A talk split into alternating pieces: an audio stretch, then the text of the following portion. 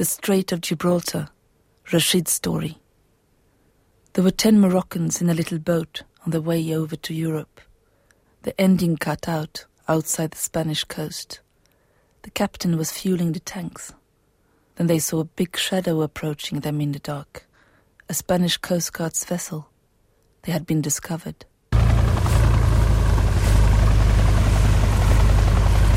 Steel on wood. The boat is wrecked. Splinters, fragments, cold water, backwash, heavy sea, dark night. He can't see anything, blinded by the lights from boats. He pushes with one arm to get forward, upward, towards the patrol boat. People screaming, Rashid, Rashid, help me. He can see his friend holding out his hand. Rashid. Rashid hesitates. A wave, and then his friend is gone. Gibraltar, a program by Helena Delius about a journey to the southern border of Europe. The 23rd of July, in the morning. The seat in front of her was so close, and on each side her children were playing a game of memory with pictures of animals that they had been given by their hostess. She pulled the newspaper even closer to read about how the Spanish police set up a new record by arresting 304 people in one day. People who have crossed the strait from Africa. Some of them were arrested even on the boats as they approached land, others on the beach, but not on their beach, not on the one where they had gone swimming, and not anywhere in the surroundings either. Mummy, what does it say here? Hmm? Mummy. At least one boat had sunk. The body of a young woman had been washed ashore. A man who was out for a walk had found her. She didn't have any means of identification and could not be identified. That was all it said. How long is it until we're home?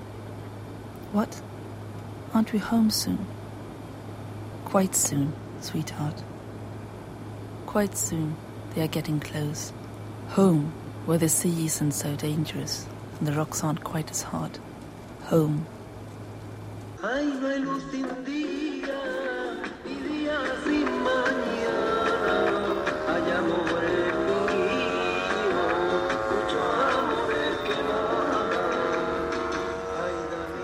Three months later, she's gone further south this time, where Africa almost meets Europe. She's brought a tape recorder and all the technical equipment she may need, and naturally, a charged Visa card. There is a young man sitting on the bench at the bus stop in Malaga. He's wearing a cotton hat with a little brim and is gazing downwards, inwards. She staggers past him with her very heavy luggage, wondering if he's one of those have crossed the sea in the cover of the darkness. The bus to Algeciras is already there, and she forces her way on it, sits down by window. The man from the bench gets on the bus too, and sits down on the seat in front of her. He's got a plastic bag on his knee with an engagement diary and a mobile phone, a bit too clumsy. She tells him about her daughters, and he tells her about his son back home, who's 15 years old and dreams of going to America. in America to, Not here then? to study, uh, No, I call it. not here. When they arrive, he accompanies her to a cheap pension that he knows of. He carries her cases for her. Thank you. Thank you so very much.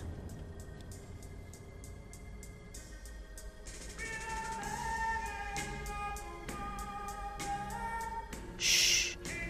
She's asleep. She's dreaming. Dreaming that she's poor. In a different time. A long time ago. She wakes up, thinks of tuberculosis, thinks about opening the window, thinks about poverty having a certain smell. A smell that is difficult to describe because it lies far, far down in the sense of smell, embedded at the back of one's tongue, a bitter kind of sweetness, infected, like a festering wound and no antiseptic.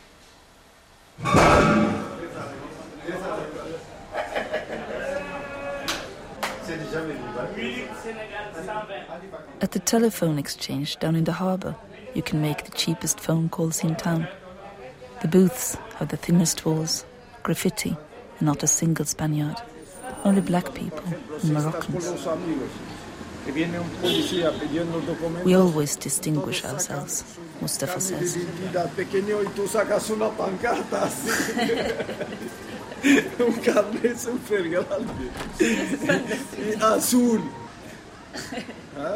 I see. You're making a program about immigration, he says. You're afraid that we'll come up to you now, aren't you?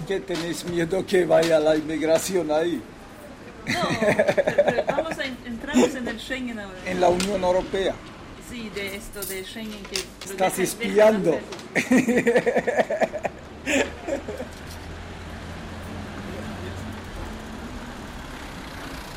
On the pavement, there are three tall, pregnant black women with their breasts pointing to the sky.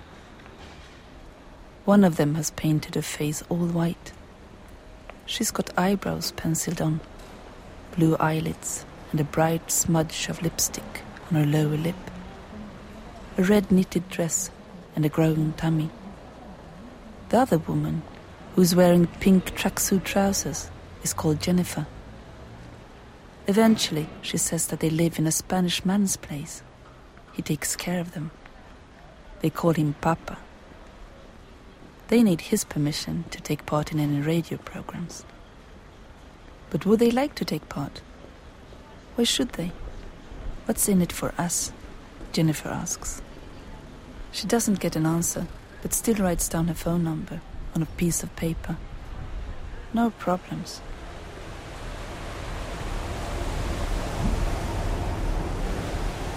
Big waves. Incredibly big waves. And still it was so quiet in the harbour when she left. Black water, strong currents, Africa so close. Only 14 kilometers away, on the other side of the Strait of Gibraltar. She's on her way to Ceuta. Ceuta, which is a small geographic colonial remain. A Spanish enclave in North Africa. A little piece of Europe just on the border of Morocco. She's on her way to Playa San Amaro, the beach where the body of that young woman was washed ashore one day in July.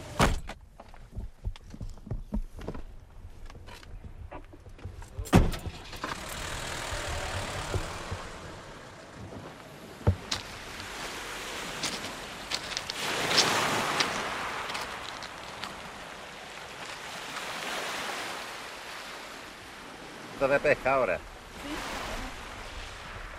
Hola, buenas. ¡Ay! Juan and Santiago, two widowers. Para ella no llega más. Entonces leí en el periódico que habían encontrado una mujer muerta aquí este verano, el verano pasado. ¿Es así? Sí, sí, sí. Ahí. ¿eh? Yeah, they found her over there, Muchacha tendría 22, 23 años. the woman she read about in the newspaper. Estaba muerta ya. Ya estaba muerta. Ahogar. Over there, Ahogada. by the pier. Negra. Ahí era negra. Apareció una ahí. Y después apareció en aquella, donde están aquellas rocas. Once a dead baby was washed ashore, and several dead men, slippers and passports. Eso es lo que se llama patera. Sí. Do they travel in rowing boats like these, Son pateras, pero grandes, de 6 metros, 6 metros. up to six meters long, full of people, sometimes up to 30 passengers?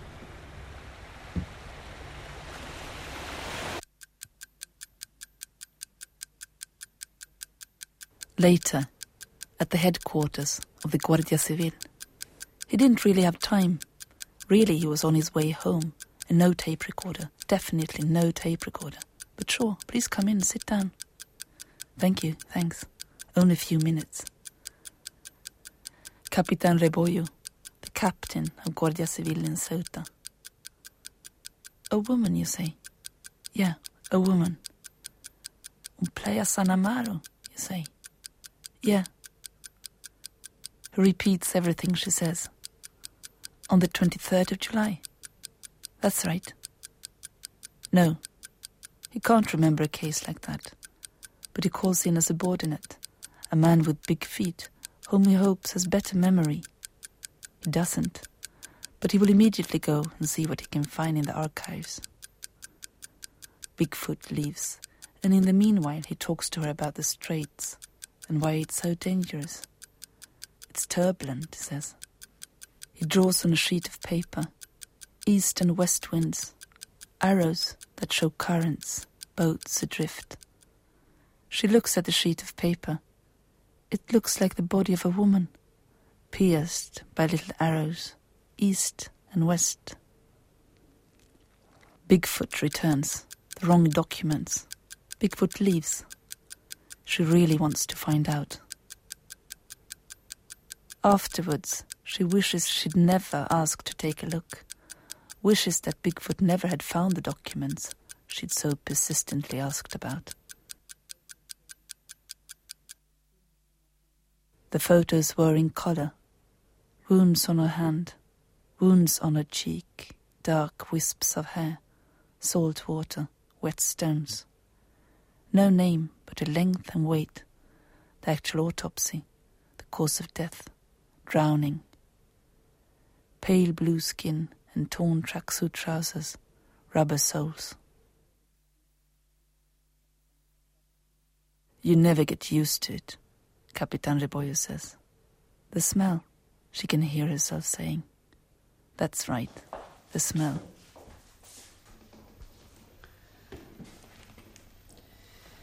Pues el perímetro fronterizo es una zona muy montañosa, lo que se ha construido es una, una valla de 3 metros 20 de altura, después hay una cera de, de detección que tiene de sensores y después hay otra valla exactamente igual.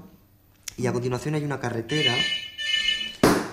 Double barbed wire fences, slightly more than 3 meters high, pressure sensors, searchlights, security cameras, and constant patrolling by the Guardia Civil. Senor Franca presents photos of the newly built security zone that now is going to protect the European enclave. Franca is a public relations officer at the government's delegation in Ceuta. Esto ya es territorio de la Unión Europea, de aquí hacia adentro. Aquí está la cera de detección, la otra valla que la están empezando a instalar en esta zona y después la carretera por la que patrulla la Guardia Now it's impossible to cross the border to Morocco, Franca says. Last year, there were a hundred people a day coming this way. Now, nobody does. Pues eso es por toda la frontera. Toda la frontera. Is it possible to meet one of those who guard the border? Para todo esto necesita una, autor- una autorización de Madrid. En este caso, si quiere hablar con la Guardia Civil, necesita una autorización de la Dirección General de la Guardia Civil en Madrid. Difficult, Franca says. Mandar un fax a un Then número you would have to apply for permission at the Guardia Civil in Madrid. It would take two or three days, he says. That's if they grant any permission.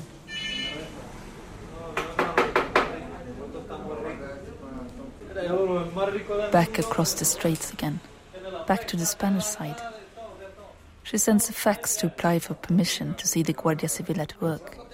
Then she gives Jennifer a call, a pregnant black woman. The man they are staying with, Papa, has not returned from his trip. She's got to speak to him first. Two young boys are standing by the counter. They look so frightened. Just standing. What are they waiting for? Do they need help? They nod. Do they live here? No. They've just arrived from Ghana and they haven't got anywhere to go.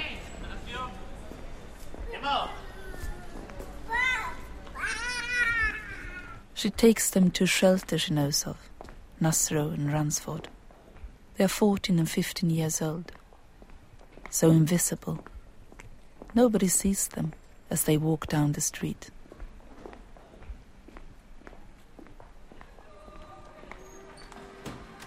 The shelter was full, but finally they end up in a free church cafe that she knows of.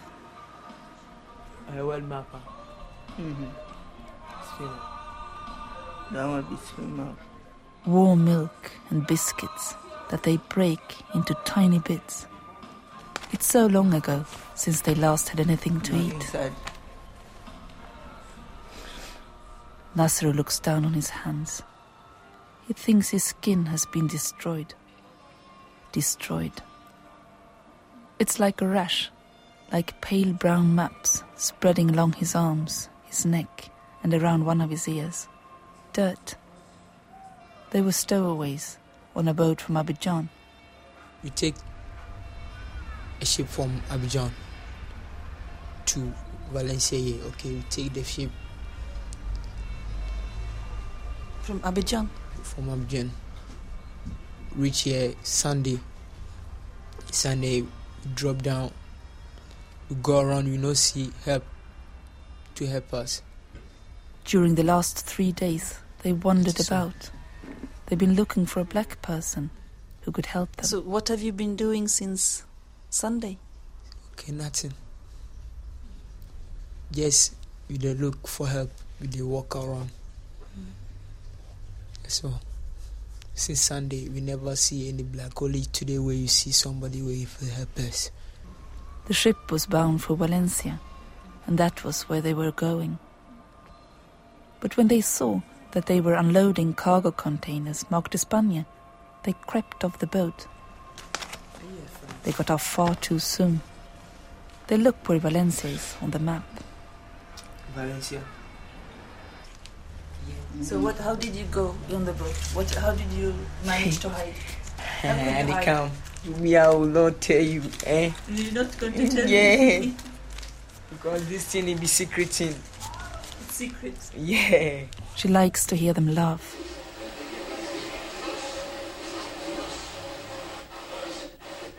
In the morning, the room is cold. There is only one wall socket. She has to choose between the radiator and the TV. Yesterday, she chose the TV. She calls the Guardia Civil in Madrid. They say they haven't received her fax. She sends another. And then she gives Jennifer a call. Her papa still hasn't returned.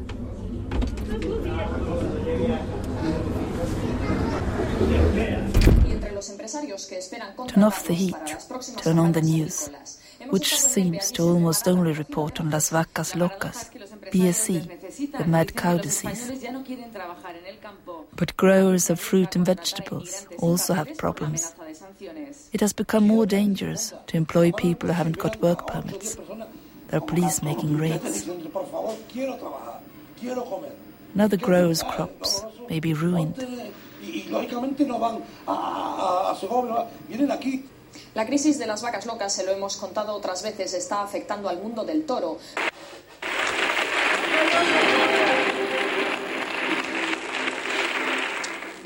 Ay, Dios mío. ¡Correcta! 600,000 pesetas. If you can say which of the following films that Humphrey Bogart didn't take part in. 600.000.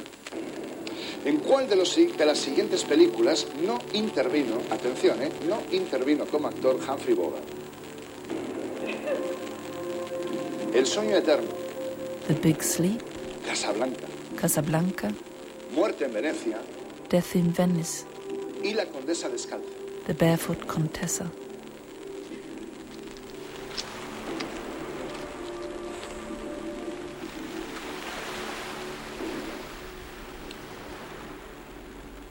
All this waiting. No answers anywhere. Please hold on. Please try later.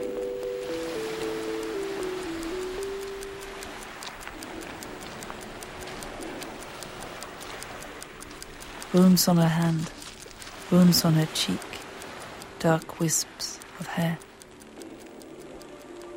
Creo, creo que la C muerte en Venecia. ¡No salía! The correct answer death in Venice.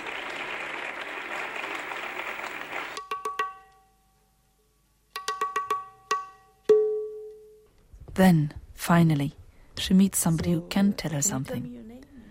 He's more than willing to talk to her. His name is John. John Ekow Ampan, and he's from Liberia. Ampan. John E K O W for Echo and A M P A N for Ampan. Once she too lived in Liberia, but he can't hear her say so, can't see her. He's so full of his own story that he can't take anything else in. Now, this journey was very, very sad and very rough because, uh, you know, because we went in illegally. He talks about the war, about how he had to escape, how they lost each other, we his wife, his boat, children. I- we got separated, and since then I haven't seen, I haven't seen them face to face again. How he but, started uh, to walk to the north. I was able to be in contact with them, and I've been writing them, and moved in circles, slowly moving and then upwards. uh, Two steps forward, one step back. we don't go on the main road. We had to go through the desert. The desert. I don't know how they know they arose, but uh, you don't see anything except sun. He talks about how he trekked and rode in roundabout ways so that he wouldn't get caught. Without a visa, through the desert in old Land Cruisers. Three cars, 20 to 30 people in each car. The driver set the price. Any price, since the journey was illegal. About 70 people altogether. Just sand and sun, cold nights. One day, one of the cars broke down, and the drivers left to find a mechanic, leaving John and the other passengers there in the desert. Day one, they didn't return. Day two, not that day either. And some of the passengers didn't have any water, food. Day three, day four, day five, they were caught by French soldiers. By then, 28 people were alive. Most of us that survived, 28, 20, 28 of us survived out of 70 something people. All the rest uh, died on the desert just like that, and we couldn't do anything to help them. And we were deported back to the Niger border, All the way back. all the way back for all what we've suffered for.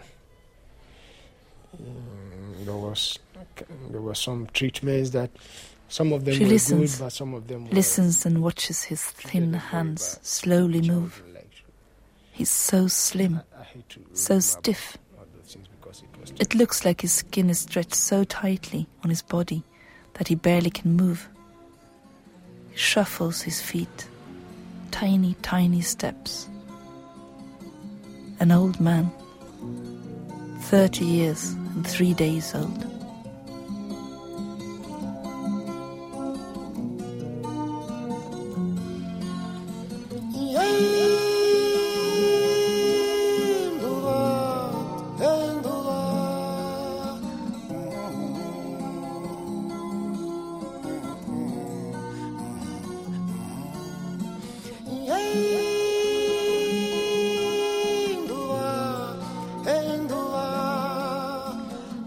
It's still as though he doesn't notice that she's there.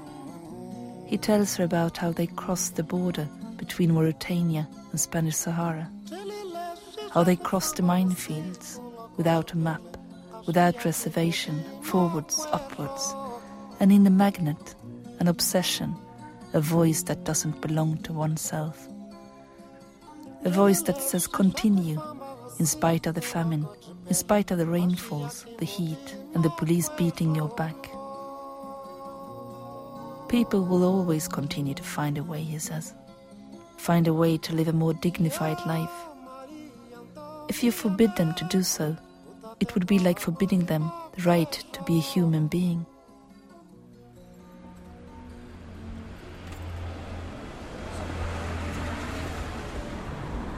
It's late. She's hungry and goes to have a bite to eat. In the night, in the shadows, men are standing. Psst. ¿Dónde vive? Soy de Suecia. Suiza. Suecia. Ah, Suecia. Al lado de Alemania. Ah, Nar- Noruega.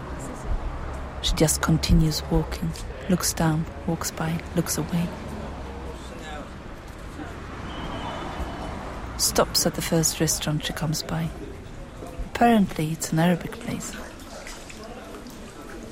You like Moroccan food? What? Welcome. Keep me company.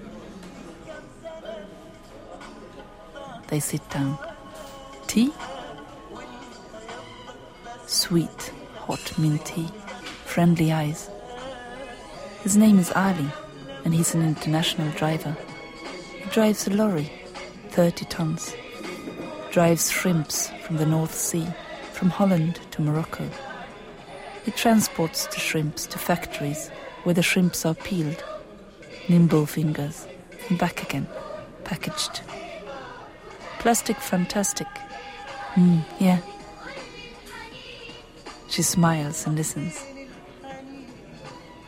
He came on one of those little boats himself, on a rickety fishing boat called the Patera, long time ago, when he was young. Oh, yeah, a long time before he became an international driver. Now he's reached his goal. Now he's independent. But he sees boys clinging under the lorry. It's difficult to get rid of them, he says. They're good at hiding. Some of them cling above the wheels. He chases away most of them himself. Sometimes they throw rocks at him. He just got a new pair of glasses. Last Saturday, a young man died, he says. He was run over. Not by him, but still. He was clinging underneath and lost his grip. Half his body got caught under the wheels. Bloody hell. Yeah. By the way, do you like the food? Yeah. She likes shish kebab. She likes to eat with her hands.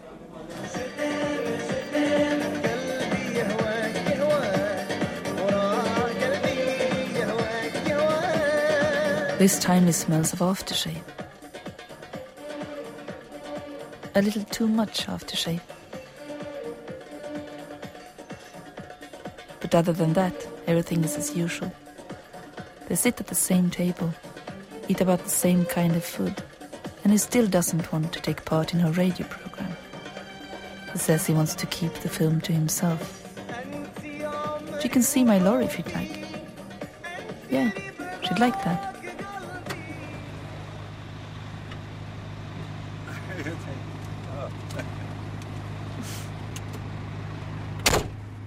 His lorry is full of tapes that he listens to. Lessons, lectures, and everything on the glory of God.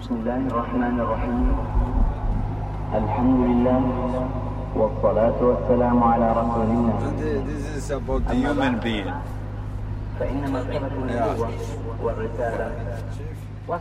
He shows her everything at the same time. The beds, the tapes, all the forms that he has to fill in. She can't quite hear what he's saying, only hears how eagerly he's chatting, how he puts all the papers back into the plastic binder, how he gets up, pulls the curtains, opens the curtains, shows her some of the tapes, the spare bed, the telephone with a microphone hanging in the ceiling. Slowly he's approaching. She asks what time it is, says that she wants to go back to her hotel now. The next day, she reads in the paper about yet another boat that has sunk. A wooden boat that was wrecked when it collided with a Coast Guard's vessel from Guardia Civil. In the dark, in the middle of the night. A man was found dead in the water. One of the five survivors is in a hospital in Algeciras. Are there many journalists who want to see him? No, only you. We'll see what we can do, Helen. Give us a call tomorrow.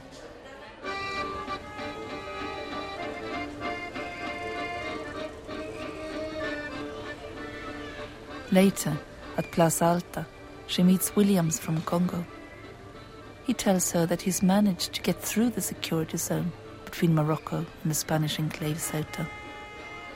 He says that the Moroccan police cut through the barbed wire when the Spanish police are asleep.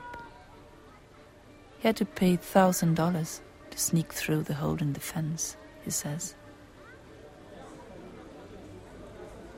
Ali, the lorry driver, he doesn't show up as promised. She gives him a call. They decide to meet. He doesn't appear. She calls him again and again, and eventually he appears. Too late. Sweat and hard work, and he won't look her in the eye anymore. Hello there. His voice soars into her, soars in metal, as he tells her that the Dutch drivers that drive the same lorries earn four times as much. She can hear what he's saying. She can hear how hard he works, how he gets the worst route over the strait into Morocco, back and forth. International driver.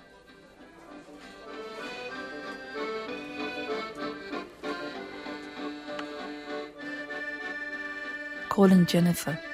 She's at a hospital. She's having premature contractions. Calling her again later. She's just got back home. Papa is back too. Yeah, she can come. this is good. I have I have clothes. I have eaten. You know I cannot walk now.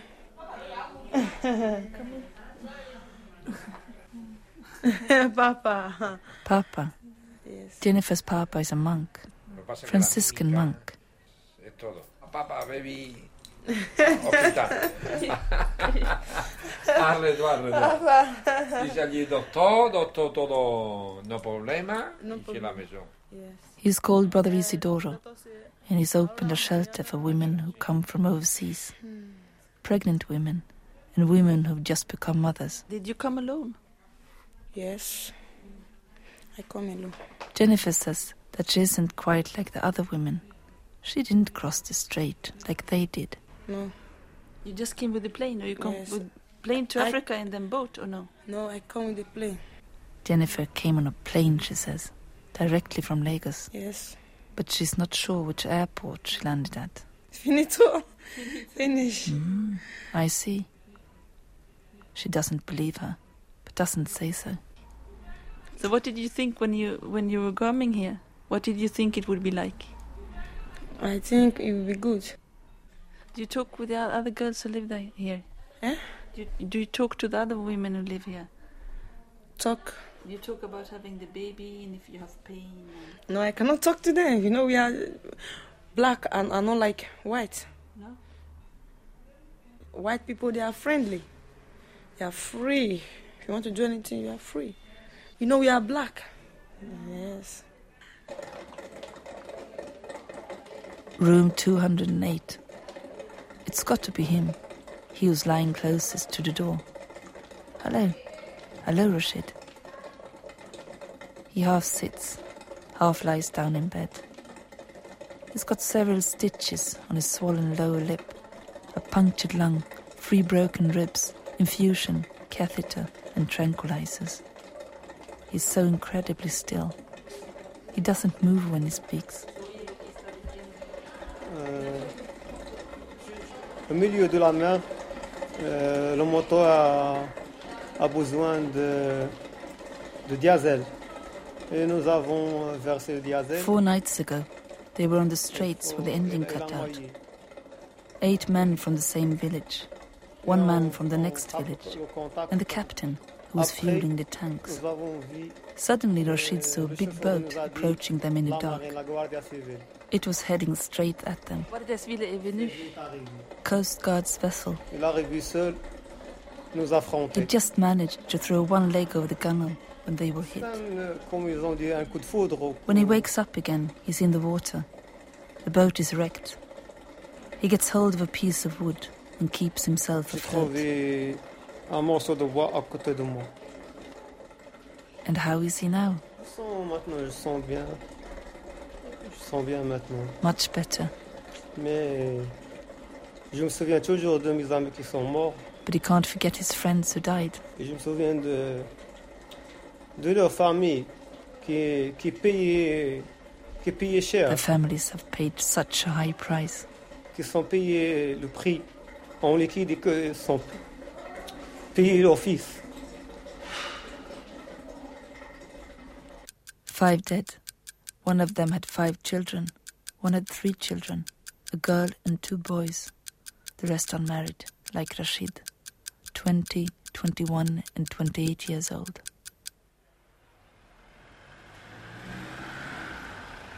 The paper reports on the Guardia Civil's version of the story. According to them, Rashid's boat tried to escape and then ran into the patrol boat. She calls the Guardia Civil to hear their version. She wants to find out how it could happen. Don't they switch on their headlights when they know that there's a little boat in the dark ahead of them? Could she speak to somebody who was on duty on the patrol boat that night? Someone who knows? Probably not, they say when she calls the press secretary in Madrid. It isn't their job to answer the questions of journalists. But she can send a fax, then she might be able to talk to the press secretary in Algeciras. إن آدم نبي مرسل وهذا هو القول الصحيح وسندلل عليه Ali is waiting for the customs to seal the goods so that he can go to Malaga to swap trailers with one of the Dutch drivers yet again. She's come to say goodbye. She's brought her tape recorder because he did say that he'd tell his story, didn't he? No problems. Suddenly, she doesn't know what to ask him. Tell me about your films. Tell me how things would be if you could decide. If we make a program like this, what do I want to talk about? The, the very important thing that I can say. If know, he could make a radio program, he would tell the story of the women who peeled shrimps from the North Sea for 50 euros a month, about his father who wore himself out asphalting and didn't even get a pension, about the riots in Tetuan when people were shot down like animals, about his friend who can't get a new passport because he was imprisoned 35 years ago, about Europeans who look at his people as though they were vacas locas, mad cows at a zoo, at a distance, not too close because of the smell. If it were to be his program not family, hers. my sister has a boy of 14 years. He wanted to cross the sea. He's in school. He's, uh, his father losing a lot of money for them that he study, but he don't care about his student, about nothing. He wanted to cross the sea. 14 years old. He's trying to persuade his 14 year old nephew not to go on that patera across the straits. And he told it like this. One day I will do it. He can't get the boy a visa, and he can't show him what it's like on the other side of the straits. But why they don't give a visa for this 14 years guy to come with me and I can take him and I can show him and he can know and he can change when he's 14 years old his mentality about it. That's all there is to it, he says. That's all.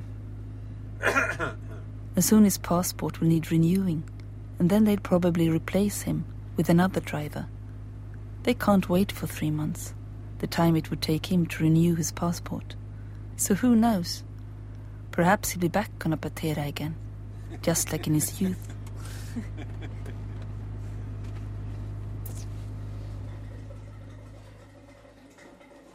Through his sister in France, Rashid found out that his fiancée was convinced that he was dead when his neighbor's body came back in a coffin and they hadn't heard from Rashid.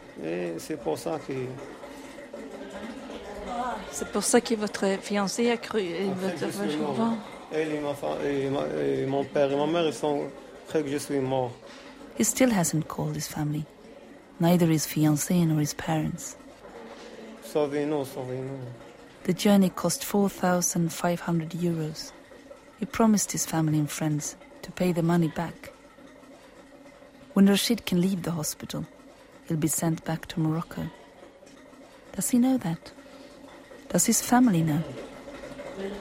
Buenas tardes. Bueno. Oui, si. Would he like to say something more before she leaves? Just one more thing. Remercie Madame Conchi. He would like to thank Madame Conchi, who every day comes to visit the patient in the bed next to his. M'a- m'a elle m'a traité de bien, vraiment. He would like to thank her for the phone card she gave him, the food, the biscuits, and the chocolate. Thank her for treating him so well. Could she say that in Spanish? No need to thank me, says Madame Conchi. There are many of us, and you're all alone. He says that he'll never forget her. Madame Conchi's eyes fill with tears. Rashid's eyes fill with tears. My eyes fill with tears. Ay, no hay luz sin día y día sin mañana. Hay amores fingidos, muchos amores que matan. Ay, dame veneno. You have been listening to the documentary Gibraltar by Helena Adelius, featuring John Ekow Ampan, Jennifer Edo, Ali Benous, Rashid Ragoub, Nasser and Ransford. Translation from Swedish by Kate England. Production and original sound mix Gustav Forsberg, Programverket. Adaption into English Matti Semak, Jingle Beat.